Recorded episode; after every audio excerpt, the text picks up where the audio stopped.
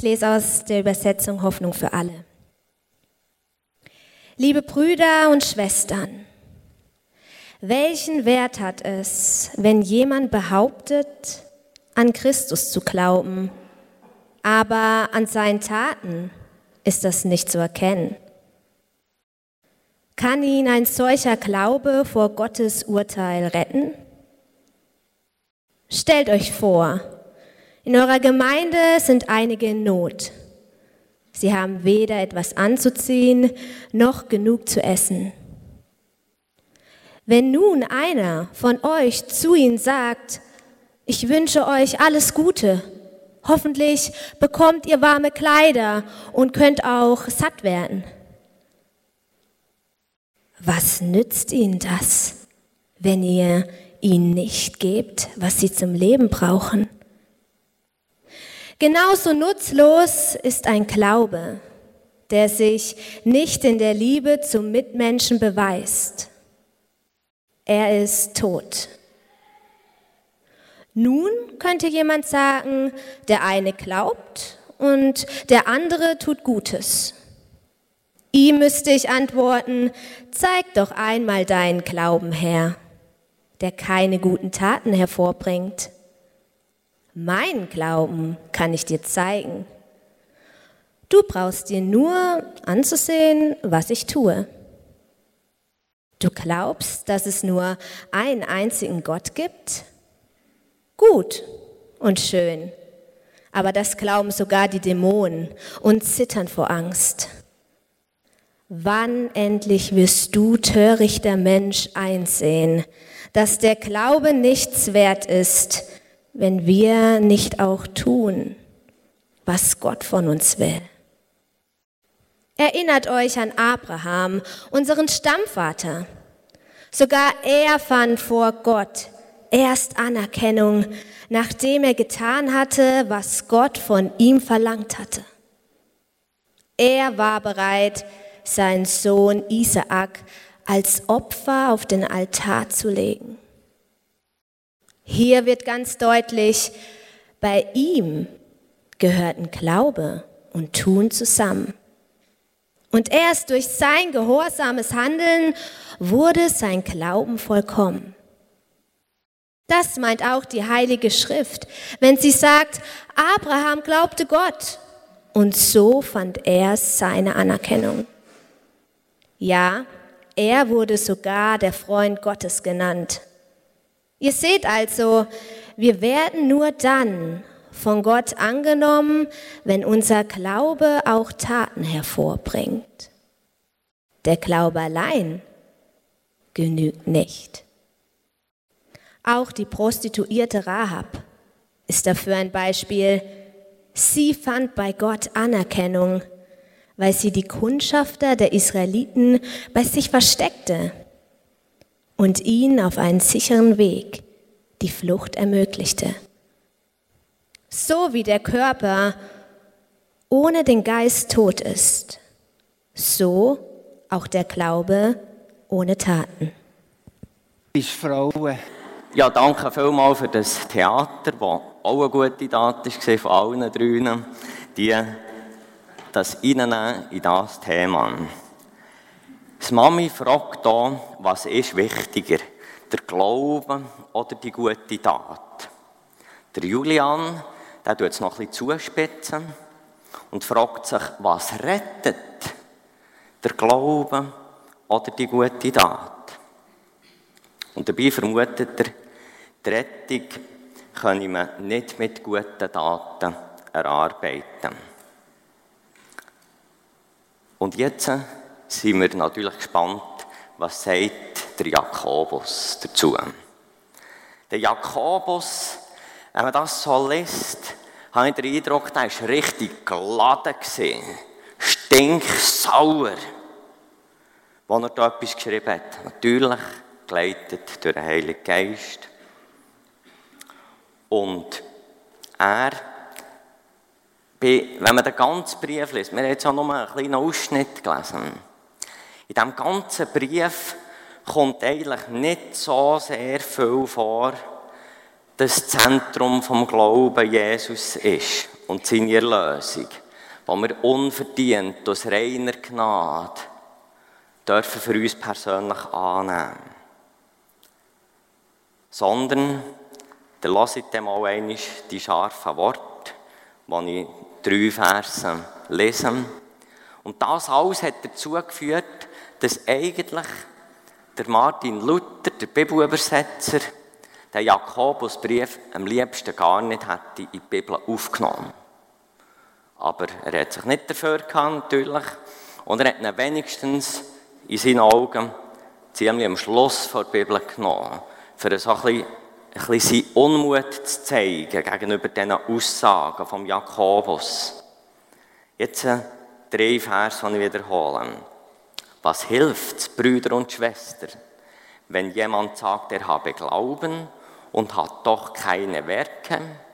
Kann denn der Glaube ihn retten? Also er zweifelt das an, dass der Glaube kann retten mit der Frage. Oder Vers 17. So ist auch der Glaube, wenn er nicht Werke hat, tot in sich selber. Also, ohne Werk gibt es keinen Glauben. Ist der Glaube nutzlos? Das provoziert. Und nachher noch gerade ähm, wirklich ähm, ein Angriff. Willst du nun einsehen, du törichter Mensch, oder nach neues Leben, du Dummkopf, dass der Glaube ohne Werke nutzlos ist? Hm? Was das jetzt endlich begreifen? Also da kommt schon eine Wucht daher. Und mit diesen Versen ist die Frage berechtigt. Lenkt das, was Jesus da hat, sein stellvertretende Leiden und Sterben am Kreuz, und dass wir das dankbar für uns in Anspruch nehmen? Oder braucht es noch mehr? Und dann in diesen Fragen kommen uns vielleicht Aussagen von Paulus in Sinn, die also auf den ersten Blick in eine ganz andere Richtung gehen. Und nachher fragen wir uns, tut sich der Paulus da widersprechen mit dem Jakobus? Tut sich die Bibel widersprechen? Lass ich mal zwei Aussagen von Paulus. Römer 3, 28. So halten wir nun dafür, dass der Mensch gerecht wird ohne des Gesetzes Werke, allein durch den Glauben. Oder Epheser 2, weil Gott so gnädig ist, hat er euch durch den Glauben gerettet. Und das ist nicht euer eigener Verdienst, es ist ein Geschenk Gottes. Ihr werdet also nicht aufgrund eurer guten Taten gerettet, damit sich niemand etwas darauf einbilden kann. Das sind auch ein die zwei Seiten, der Jakobus und der Paulus. Wir können sagen, der Paulus sagt allein durch Glauben und der Jakobus sagt, ohne Werke ist der Glaube tot. Und so haben wir den Titel von dieser Predigt von heute. Glauben und oder Werk. Braucht es beides. Ja, für heute ab morgen zwei Anliegen. Mal ist das erste, ich möchte zeigen, dass sich der Paulus und der Jakobus nicht widersprechen. Und das zweite, ich möchte ermutigen, dass das, was wir erkennt haben in unserem Leben, dass wir auch rausgehen und das umsetzen. Wir werden ja auch nach der Predigt das Lied singen, wir brechen auf. Also es geht nicht um, um eine theologische Abhandlung, sondern es geht darum, umzusetzen. Die Frage ist jetzt eben, was und warum. Also, der Paulus und der Jakobus widersprechen sich nicht. Kurz erklärt, sie reden nicht vom Gleichen, die zwei. Und sie reden nicht zu Menschen mit dem gleichen Hintergrund. Die Menschen, die haben unterschiedliches erlebt. Das Christentum hat ja in der jüdischen Religion, in, dem, in dieser innerjüdischen Bewegung ist sie hat das angefangen. Jesus selber ist ja auch als Jod geboren. Und zuerst sind auch Juden zum Glauben gekommen. Und nachher ist die Botschaft aber rausgegangen. Jesus hat ja selber gesagt, geht raus. Nach Judäa, Samaria, bis ans Ende der ganzen Welt. Also geht auch raus zu den Nicht-Juden, zu den Heiden. Und so ist es dann auch gekommen, dass Heiden die Botschaft von Jesus verstanden und angenommen haben. Menschen, die eben nicht Juden waren, die, nicht nach diesen jüdischen Traditionen und diesen, all diesen jüdischen Gesetzen und Satzungen gelebt haben. Und die Frage ist jetzt müssen jetzt die Menschen, die Heiden, wenn sie zu Jesus gefunden haben, müssen sie jetzt auch den jüdischen Glauben übernehmen. Mit all diesen Satzungen. Und da sind wir jetzt eigentlich beim ersten Punkt. Der Paulus redet über das Problem der Gesetzlichkeit. Er sagt zu denen, die sagen, man müsse sich auch an die jüdischen Satzungen außerhalb der Bibel halten, um Christ zu werden, sagt er, das stimmt nicht. Menschen können von sich aus zu dem Heil nichts beitragen. Das ist so ein bisschen das. Der Paulus redet über die Gesetzlichkeit. Und dem gegenüber redet der Jakobus über Gesetzlosigkeit. Das ist nämlich der bei den Heiden die das überhaupt nicht können dass man da eben, dass das überhaupt das Thema ist, da so, so Satzungen einzuhalten. Und die Heiden, die zum Glauben gekommen sind, die sind wie auf der anderen Seite vom Ross in Gefahr gewesen, runterzugehen. Die haben die Freiheit gesehen, die Jesus ihnen gegeben hat und geboten hat. Und sie haben fast zu viel Freiheit bekommen und haben nicht gewusst, wie mit denen umgehen. Und das ist so weit gegangen, dass sie denkt, ja, mir ist ja alles vergeben und Jesus vergeht ja immer wieder. Also kann ich doch eigentlich machen und lassen, was ich will. Und eigentlich der Gipfel davon ist gesehen, die Annahme, ja, je mehr dass ich falsch mache, je mehr dass Jesus mir vergeben kann, desto grösser ist er desto mehr kann er ja zeigen, was er alles da hat für uns, dass er uns das alles vergibt. Und der Jakobus redet gegen die Gesetzlosigkeit. Er sagt, ein Glauben, was sich nachher im Leben nicht daraus ändern das ist eigentlich gar kein Glauben. Da muss man wirklich fragen, ist da überhaupt der Glaube da gewesen. Jetzt denken wir heute, die wenigsten unter uns sind Juden, wisst jetzt nicht Detail. Und wir kommen aus einer ganz anderen Zeit raus. Aber ich denke, die zwei Extreme, die gibt es überall. Die gibt es in jeder Gesellschaft, zu jeder Zeit. Die einen die so ein das Gefühl haben, ich will doch noch etwas beitragen zu meiner Rettung. Und die anderen, die das Gefühl haben, ich bin so frei, er hat mir alles vergeben, was, was muss ich mir ändern. Und so bleibt sowohl der Paulus mit seinen Aussagen, wie auch der Jakobus aktuell. Weil der Paulus und der Jakobus gegen zwei verschiedene Finden kämpfen, wenden sie auch das Wort Werk unterschiedlich an.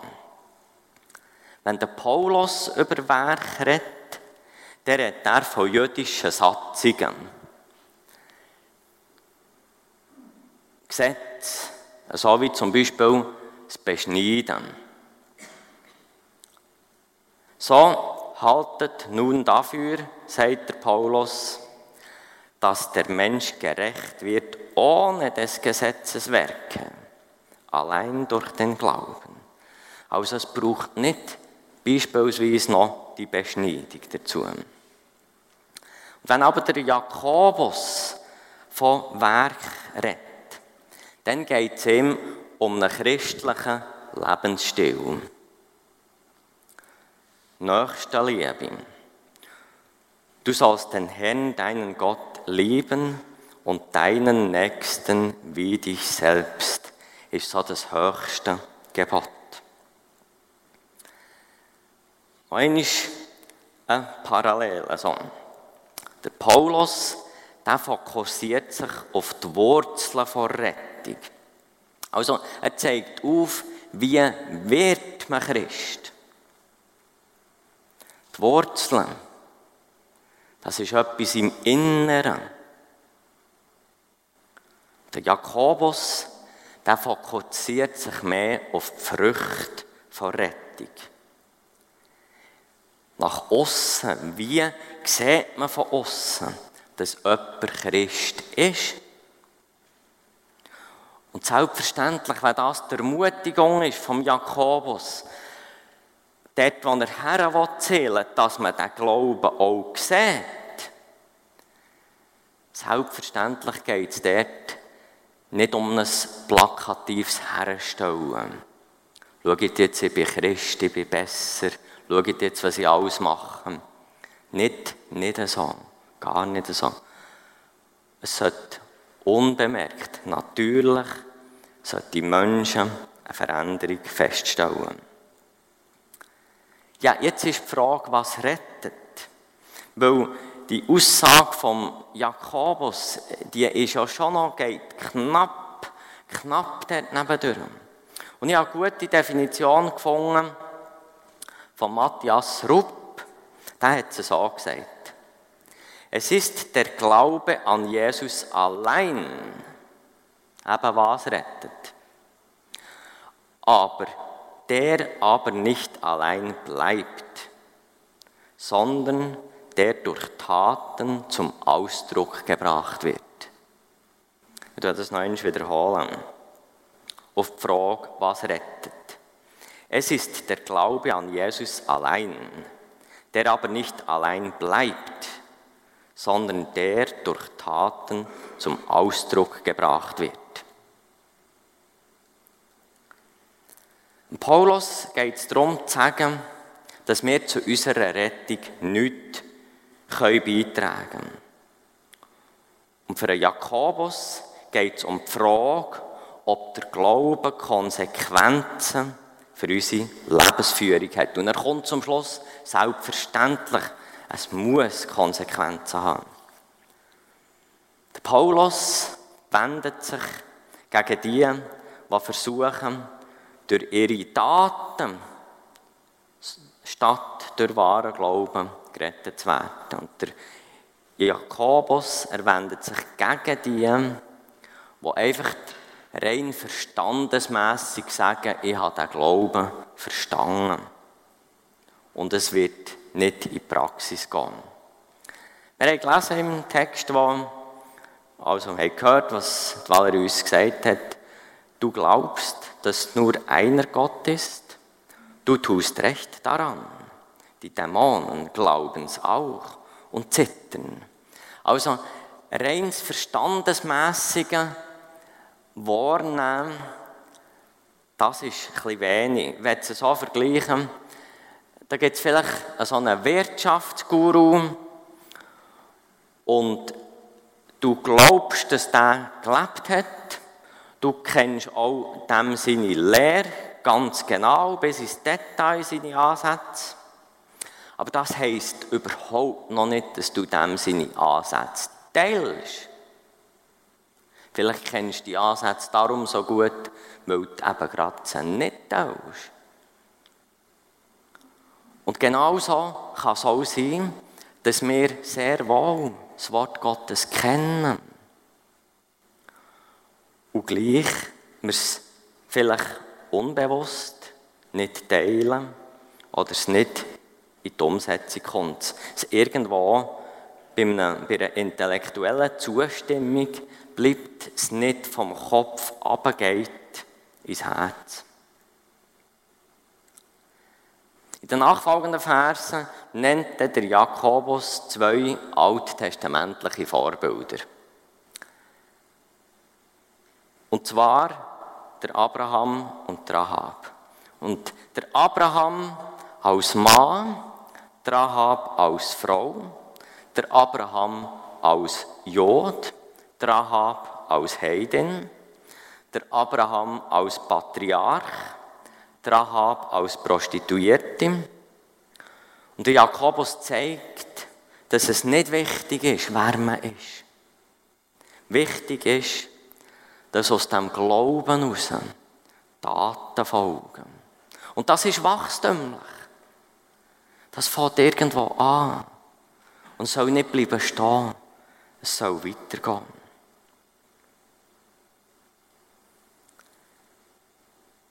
Ich hoffe, mit dieser Gegenüberstellung ein bisschen Licht ins Dunkle gebracht zu haben.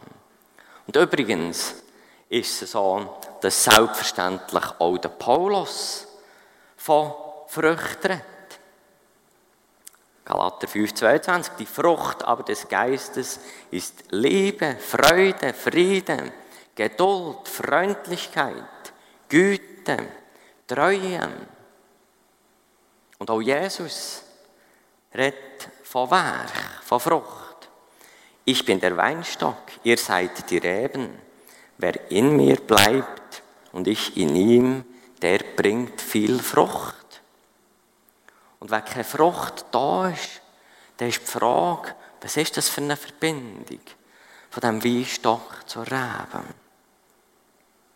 Und jetzt der zweite Punkt. Wie werden die Früchte von Rettung sichtbar?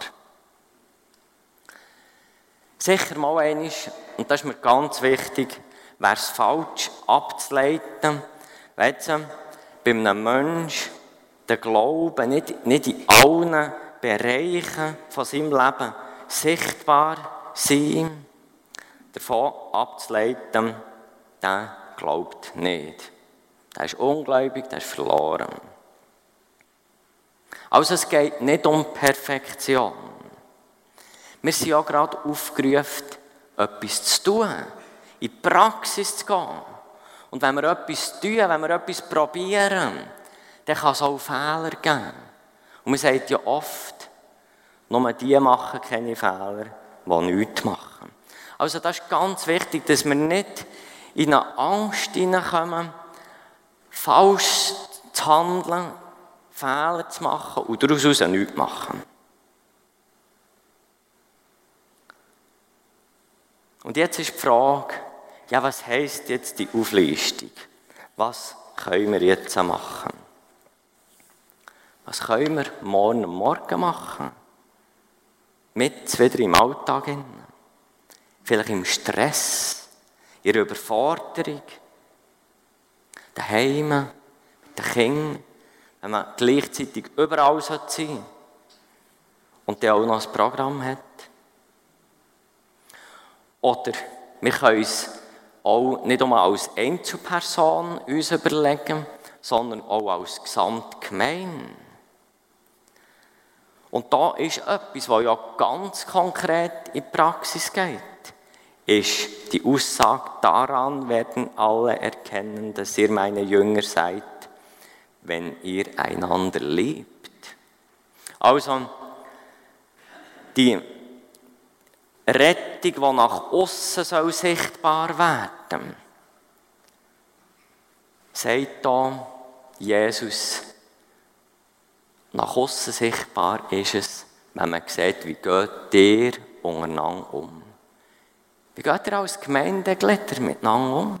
Vielleicht sogar, oder nicht um vielleicht. Wie gehen wir mit anderen Denominationen um, äh, vielleicht ein bisschen andere Gewichtung haben?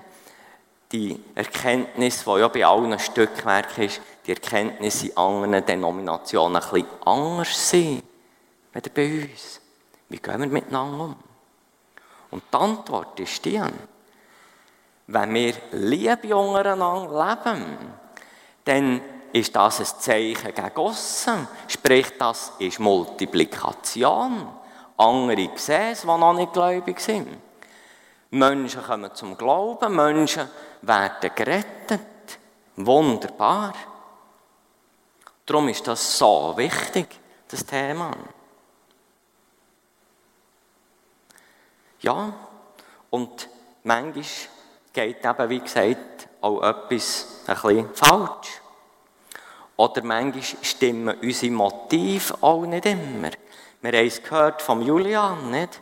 Wo vielleicht manchmal nur darum gut tut und seiner Schwester hilft, dass er dann nachher auch ihre Rolle darf brauchen.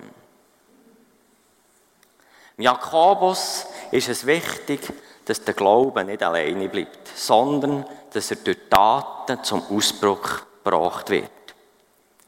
Die Liebe von Gott zu uns, die soll uns drängen, dass wir die Liebe auch weitergeben. Und interessanterweise, in diesem Bibeltext ist die Rede von Brüdern und Schwestern. Also in erster Linie soll das unsere Mitgeschwister erleben. Aber ich bin überzeugt, dass Gott nicht dort bleibt stehen, sondern es dürfen das auch andere erleben, nicht Christen. Dass wir ihnen liebevoll begegnen, verständnisvoll, dass wir sie fair behandeln. Und vielleicht ist der Jakobus darum so geladen gewesen, als er das geschrieben hat, weil er das in seinem Umfeld von Gläubigen zu wenig erlebt hat. Wenn Werk ausbleiben, wenn Christen wieder unbarmherzig und lieblos miteinander umgehen, egoistisch, rechthaberisch, dann stellt sich schon irgendeine die Frage vor Echtheit von ihrem Glauben. Und vielleicht macht es Gott traurig oder ist sogar zornig darüber, wenn Menschen die Liebe von Gott annehmen, aber sie nicht im gebührenden Maß auch weitergeben. Ich werde an dieser Stelle euch ganz herzlich danken für all die Liebe, die dir weitergeht. Und ich weiss, das ist, das ist unglaublich viel. Da vernehmen wir nur die Spitze vom Eisberg. Und wir müssen das auch nicht wissen. Es geht ja eben gerade nicht darum, das zur Stau zu stellen. Ich möchte herzlich danken, was dir einander tut und was dir euren Nachbarn oder wem auch immer gut tut. Wollen wir doch da dranbleiben. Und ich frage mich schon nicht, was, was heisst das? Wenn jetzt da in diesem Bibeltext ist das Bild gebraucht von, von materiell armen Leuten, die zu wenig zu essen haben, die zu wenig anzulegen haben. Was können wir dafür, dass wir in der Schweiz auf die Welt gekommen sind? Und nicht als Strassenkind in Brasilien oder als in ihrer Diktatur oder, oder zu Afghanistan, in, in all in diesem Bürgerkrieg, in all dieser Unterdrückung. Was können wir dafür? Wir können nichts dafür. Und darum denke ich, müssen wir ernsthaft und konkret überlegen, wie können wir helfen. Und dass das Überlegen auch zu Daten wird. Wichtig ist aber die Reihenfolge. Am Anfang ist nicht das Gebot von Gott und ist nicht der Mensch. Am Anfang ist das Angebot von Gott, von Jesus am Kreuz. Seine Gnade, seine Liebe. Ich bin von Gott geliebt, gewollt. Und wenn ich das verstanden habe, dann bin ich auch in der Lage, Liebe weiterzugeben, die darf sichtbar werden. Ich muss nicht mehr immer nur für mich sorgen. Ich muss mich nicht nur um mich umkreisen. Ich muss mir nicht ständig Sorgen machen. Gott schaut zu mir. Das ist eine Tatsache, die ich vielleicht manchmal richtig spüre, vielleicht richtig auf einer Wolke bin. Und manchmal ist es einfach nur eine Tatsache, die ich weiss und die ich wenig spüre. Aber es ist so. Er schaut zu mir. Ich werde euch einladen, wirklich zu überlegen, vielleicht auch gerade während der Anbetungszeit, im Besonderen, während dem Lied, ich breche auf, wo breche ich auf? Wo tut der Heilige Geist jetzt an mir wirken? Geben wir ihm den Raum, zu wirken, zu uns zu reden. Und kommen wir zur Umsetzung. Auch wenn wir wieder umfliegen. Wir wollen wieder aufstehen, wir wollen vorwärts gehen.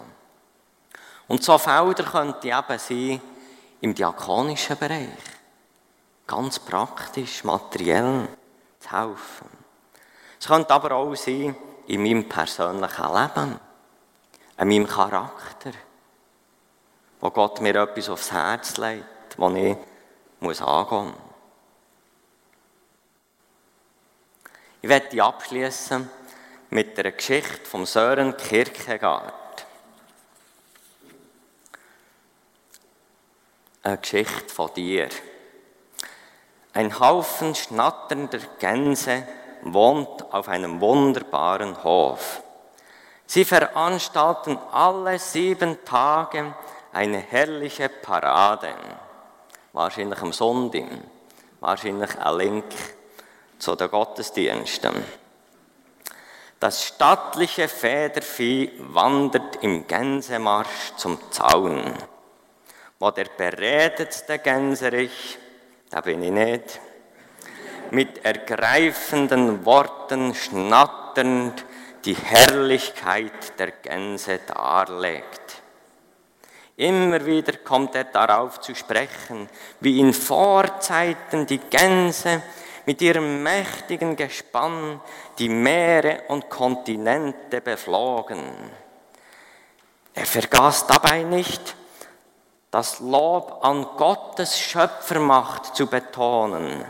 Schließlich hat er den Gänsen ihre kräftigen Flügel und ihren unglaublichen Richtungssinn gegeben, dank deren die Gänse die Erdkugel überflogen.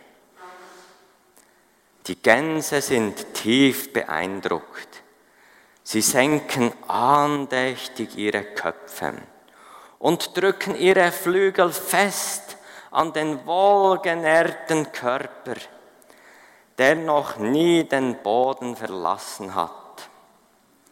Sie watscheln auseinander voll Lobes für die gute Predigt und den beredeten Gänserich. Aber das ist auch alles. Fliegen tun sie nicht. Sie machen nicht einmal den Versuch. Sie kommen gar nicht auf den Gedanken. Sie fliegen nicht, denn das Korn ist gut, der Hof ist sicher und ihr Leben ist bequem.